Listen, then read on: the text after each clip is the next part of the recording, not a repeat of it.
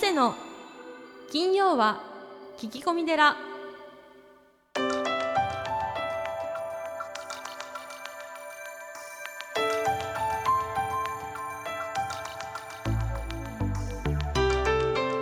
ようこそ架空のテラスタジオにお送りする長谷の金曜は聞き込み寺ナビゲーターの南雲もぐなです。群馬県太田市は随願寺住職であられる長谷さん。どうぞよろしくお願いいたします。はい、よろしくお願いします。ポッドキャストネームてるよママさんからのお便りです。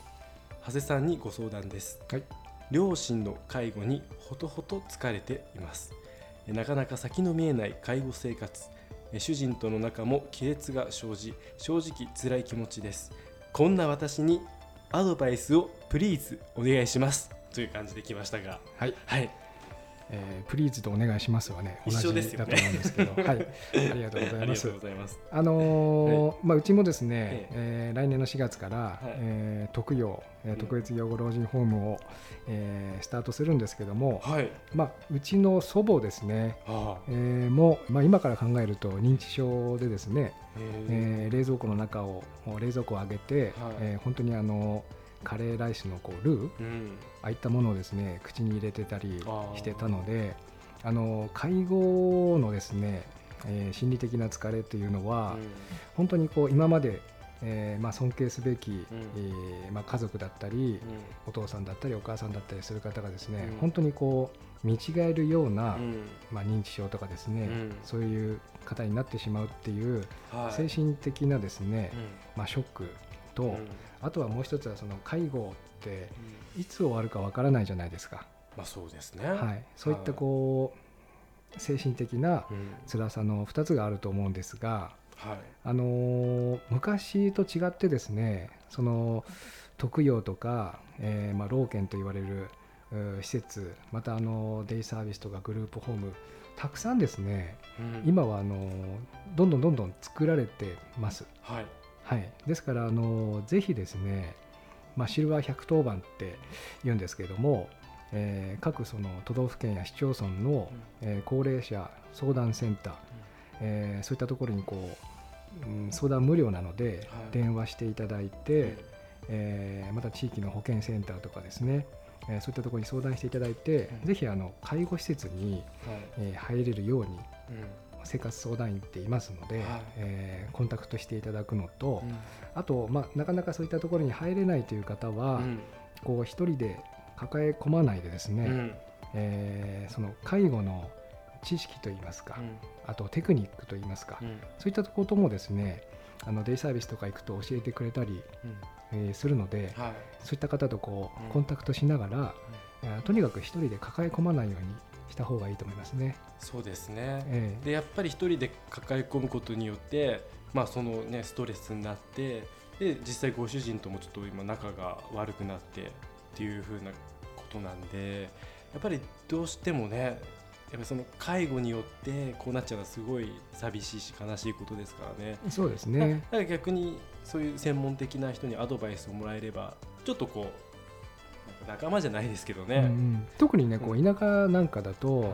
その長男の、えーお嫁さんがあーその長男の方のお父さんお母さんを介護するうん。のは当たり前だみたいな。うん。でやっぱりそのおそのご兄弟がですねうん。例えば遠くに住んでいてもまあ普段1年にねうん。2回とか3回しか来ないわけじゃないですか。うん。でも実際、えー毎日見てる人ってものすごい大変なので、そうですよね。えーでその介護施設入れたりすると、おかわいそうだとかねうん。いうふうにその普段しないのにね言うんですよ。うんなるほど。はい、そういうこともあるので、はい。旦那さんがなるべくこうね1日でも2日でもお父さんお母さんの介護してみてうん。その大変さが分かればあ施設にいるっていうのも、うん。とてもいい選択肢だと思うんですよね。昔よりとっても増えてますからね。そうですね。はい。ぜひねそういうところもちょっと活用すするっていうのもちょっと選択肢の一つに入れてもいいの。ええご自分でされるのはねなるべくうんもうやめた方がいいんじゃないかなと思いますねはい。はいということですね。わ、はいかりました。さあ長谷さん、8月のゲストは川村真由美先生ですね。はいじゃあラスト対談ということでこちらもどうぞよろしくお願いしはい、ます。よろしくお願いします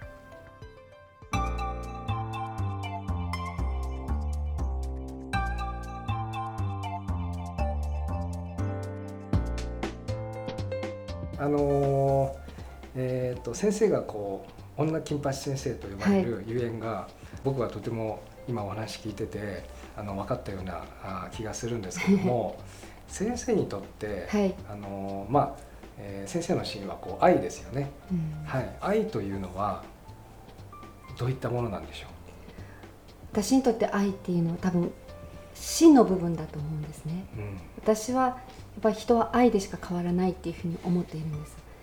でうんなんで自分がそういうふうに思うようになったかっていうとそれは私はやっぱ大きなやっぱりできなかったことがあるからなんですねうんそれはうん私が一番最初に教えた女の子が、はいある時私のところに訪ねてきて彼女がたくさんのリストカットをするしている手を私は見るんですけれどもその時に彼女に「何をしているの?」と。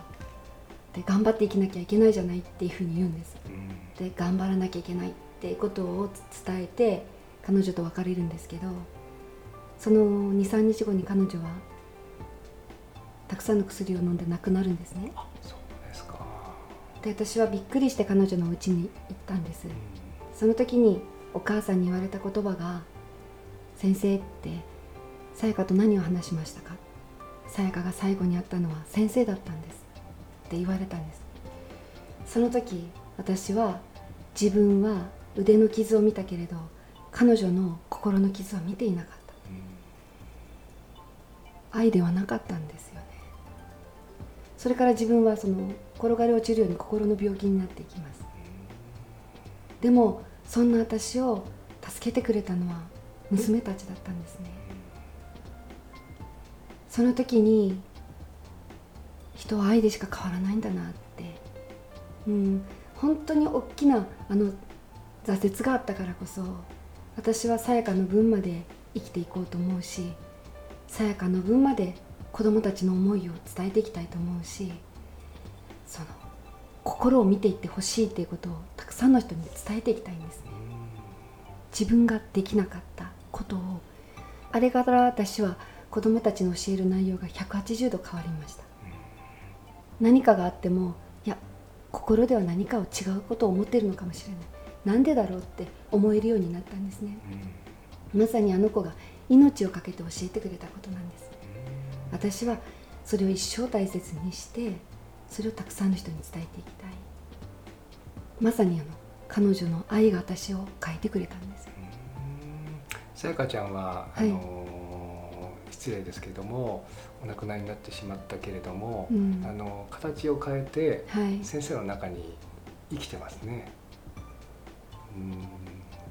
そんな感じがします、はい、やはりあの先生がそう講演会をね、はい。こんなにこう、えー一生懸命されるっていうのはなんかこう分かったような気がします。はい、ありがとうございます。あの先生が今の日本の教育にうんここは直した方がいいとかここはあーその小学校の教育で、えーうんもっと力を入れた方がいいとか、まあ、あの多分お話の中でお話しされているのかもなと思うんですがそういったことはうんございます？そうですね。えっともう少ししたら道徳が強化強化になるんですけれども。成績になるんですよね。はい。そうですね。そのまあ強化で成績になる部分っていうのはうんちょっと私もうん考えるところあるんですけれどもでもなんかこうたくさん心の勉強というかそれをしていくことはすごい大切なことだなっていうふうに思っています。ううんん、勉強ももちろん大切だと思うんですね。けれどもその命に関するお話だとかそれからお友達の気持ちを考えるということは大人になってもすごい大切な出来事なのでそこはたくさん、うん、時間が増えるといいなっていうふうに思います。うん。僕もあのハワイでですね、はい。えー、と8年近く、えーまあ、開教師という仕事をさせていただいたんですが、まあ、あの海外だとその日曜日にはい、教会うん、に来る、うん。まあ、お寺に来ることがそのルーティンとしてはい、もうみんなあの当たり前なんですね。うん。はい、であの学校では学問を教わってで、まあ、お寺とか教会ではその精神といいますかはい、人生の生き方みたいなことを教わって、うん。そして家族からはしつけを教わってみたいなことがこう分業ではい、あるんですが日本の場合はあれですよね。全部先生任せっていう感じがしないでもないんですけどそこら辺はいかがでしょう、そうですね、ええ。それはすごくあります。うちの保育園でもあの保育園でよくしつけてくださいねって言われるんですけど、うん。それはお母さんやってよってうん思うんですけどね。ありますね、はい。ちょっとそれはその部分多くなってきたかなっていうのはあります。あー。はい。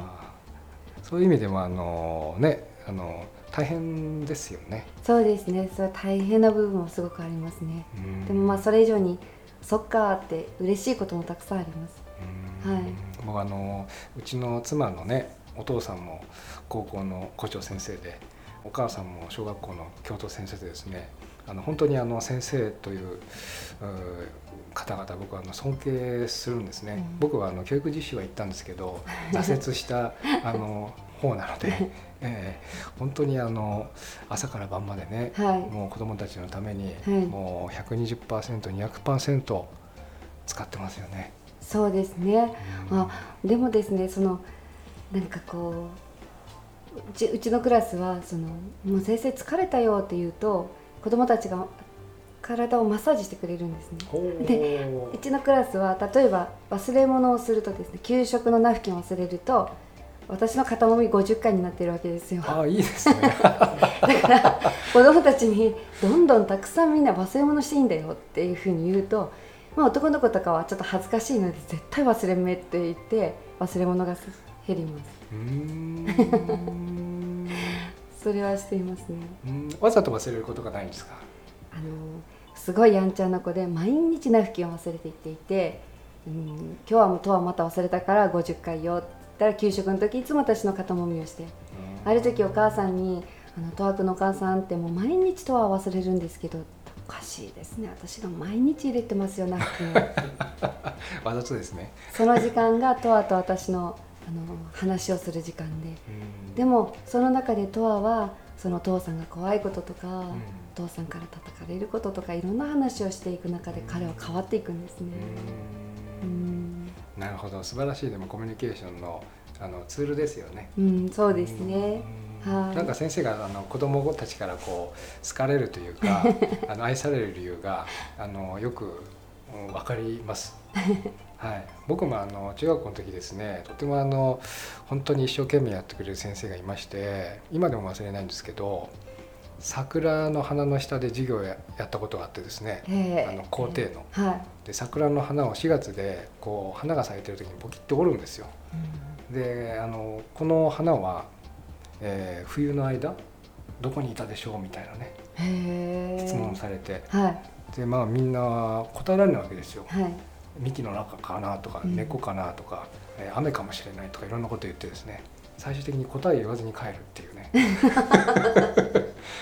でそれがねあの他にもあってあの理科の試験もあってですね、えー、と虹が七色の理由を説明しろとかね、はい、その小学校ですよ。でもそういったことを覚えてますよね。うん、覚えてますずーっと考えてたんでうーん。で先生が答えを言ってくれないんでさらにずーっとあのお坊さんでいうと問答してたみたいなね、うん、ずーっと考え続けてうんなんかそれ忘れないっていうのはありますよね。そうですね。ううーん。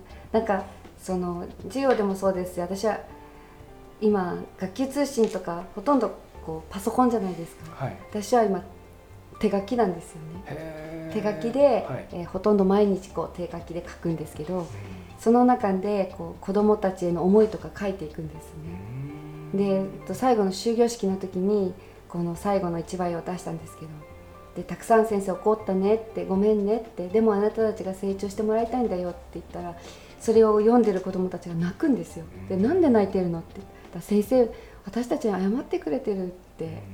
もう先生あの怒ったら私たちはねそれでねなんか偉くなったような気持ちになるんだよってだから先生謝らなくていいよって言ってくれるんですよね。なんかのこう絶えずその自分の思いを伝える。なんで怒っているのかとかなんで笑っているのかとか自分の思いを伝えるってことはすごい大切なことだと思う。うちのクラスの子供たちはもう全員毎日手を挙げます。うん。で自分の思いを言います。うん。素晴らしいですねいやーありがとうございます。あのー、えー先生にとってですね、はい。えー幸せとははい、またあのーまあ皆さんに聞いてるんですが、はい。豊かさとはうん、どういったものでしょ幸せとは、うん、そうですね。私の周りの人たちがみんな笑顔にいることですね。ううーん。それがすごい幸せですね。先生いつも笑顔ですよ子供たちの笑顔を見るのも大好きです。あなるほどなるほど、はい。子供たちを笑わせるのも大好きです。で、ええ。それと子供たちがそう勉強で分かった時「あー」って言うんですね。あれを見る瞬間が大好きです。ああそうかーっていう。その顔が好きだなーって言うとみんな「あーあー」っていうのでそれは違うっていうふうに言うんですけど その顔が大好きです。あなるほどね、はい。そうですね。はい。豊かさっていうのは、はい。やっぱり心にひだがたくさんある子どもたちを育てていきたい。やっぱり小学校なのでそのその勉強も大切だけどその時でしかその年でしかわからないこう思いといううん。お友達に対する思いとかそういった思いをたくさんこう持てる子どもたちそれが豊かな子どもたちだと思います。あの仏教的には、えーどんな人でも、えー仏の、まあ、ぼ僕らは仏性っていうんですけども、はい。その仏の種を持っていて、うん。えーその、えーできるとかできないとか背が高いとか低いとか、えー大きいとか小さいっていうその差別をしないというふうな、えー見方がですね、はい。とてもその大切だというふうに教えるんですが、まあ、うん。あの日本の教育だとどうしてもその点数で分けたりねはい。偏差値で分けたりと、はい。えー足が速いとか遅いとか、うん。そういうので分けてしまいがちじゃないですか、はい。えーそれがあのとってもなんかこう悲しいなというふうに思うんですけども、うん。そこら辺はいかがですか？そうですね。だから子どもたちは成績表をもらった時にええ。A がいくつかなって数えるんですよ。ですよね。うん。だけど子どもたちにはこれ何十項目であなたたちを測れるわけはないんだよって、うん。例えば例えば C がたくさんあってもうん。その下にお友達に対して優しい言葉をかけられるだったらもしかしたら A かもしれないじゃない。はい。だから自分のことをこれでこうこんな人間なんだって思う必要ないよってことは言います。うんうんたまたまその試験の尺度でね、はい見たら、うんまあ、A とか C とかはい U とか、ね、量とかですですけどうんそこで人間の価値って全然測れませんからね。そうだと思います。うんはい。やっぱりこう大人っていうかその保護者がねうん見方をこう変えてほしいですね、うん特にその自分のお子さんに対しては、そうですね。えー変えてほしいですす。よね。はい。うんうん。ありがとうございます。あのー最後にですね、はいあのー先生の講演会9月はい3日土曜日に、はい。えーうちのお保育園ではいあるんですけども、講演会に来られる方に、はい。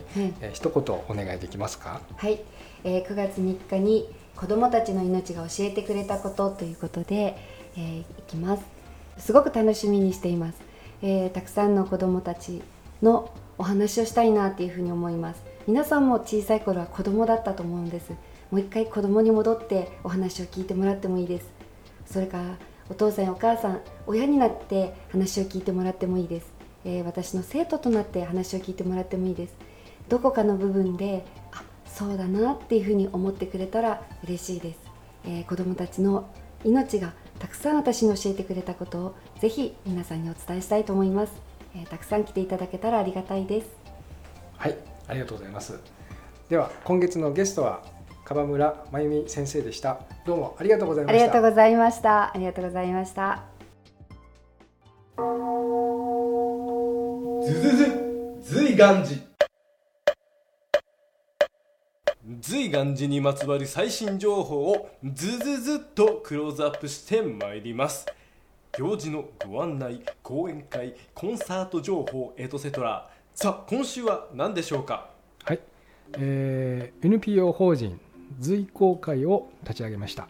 随公会？はい、でこちらはどんな？こちらはですね、はい。えあのまあ、NPO 法人、えーなんですが一人暮らしのご老人とかうんそしてその身元引受人が見つからない、うん。えーまた、あのー生活介護の方や、えーお墓で困っている方ですね。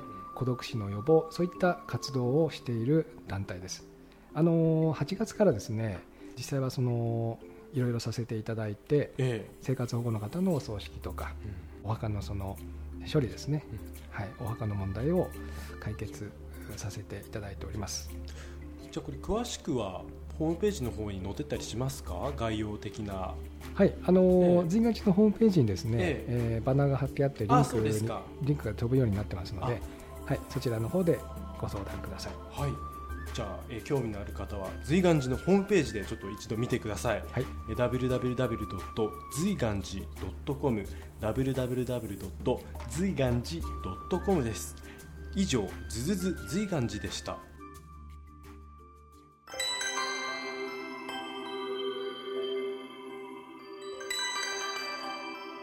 の。金曜は聞き込み寺。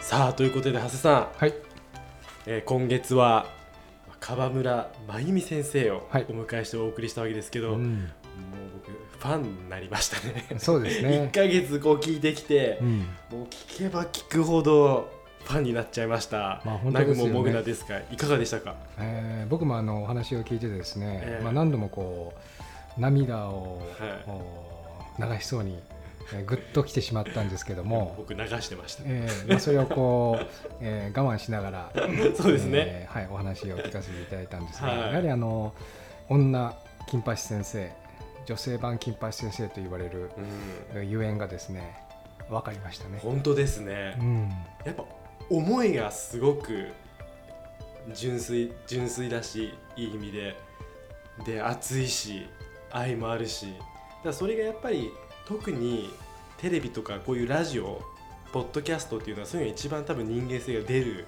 メディアだと僕は思ってるんで。うん。多分聞いた人たちもそれはなんかすごい伝わったんじゃないかなと思いますね。そうですね、はい。あのーお話の中で、うん。えーその先生がどうしてそんなにですね講演とかお話にですね力を入れられるのかっていうことを話されてましたけど、うーんまあ、お話の中でも僕も、えー言いましたけども亡くなられた生徒さんはねきっとあの川村先生の中でうん生きてるんですよ。生きてますよね確実に。うんはそれがこう、大きな動機になってるなというのがですねい。、うん。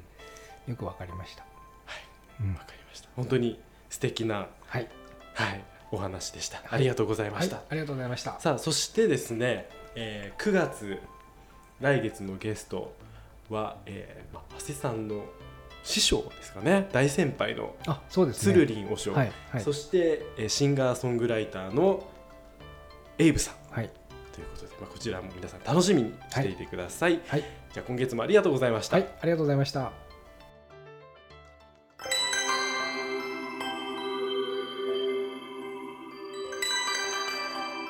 長谷の金曜は聞き込み寺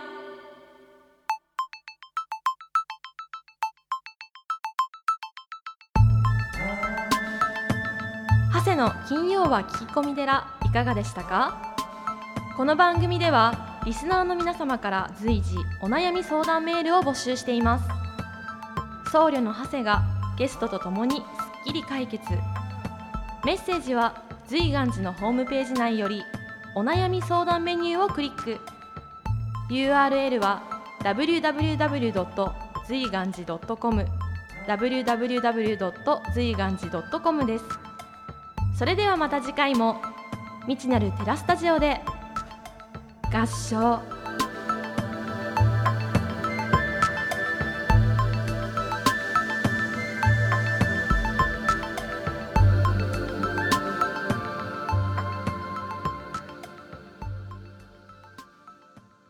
お知らせです。番組でお便りを採用された方には長谷の著書「お坊さんが教える悟り入門」をもれなくプレゼントしています。お便りお待ちしております。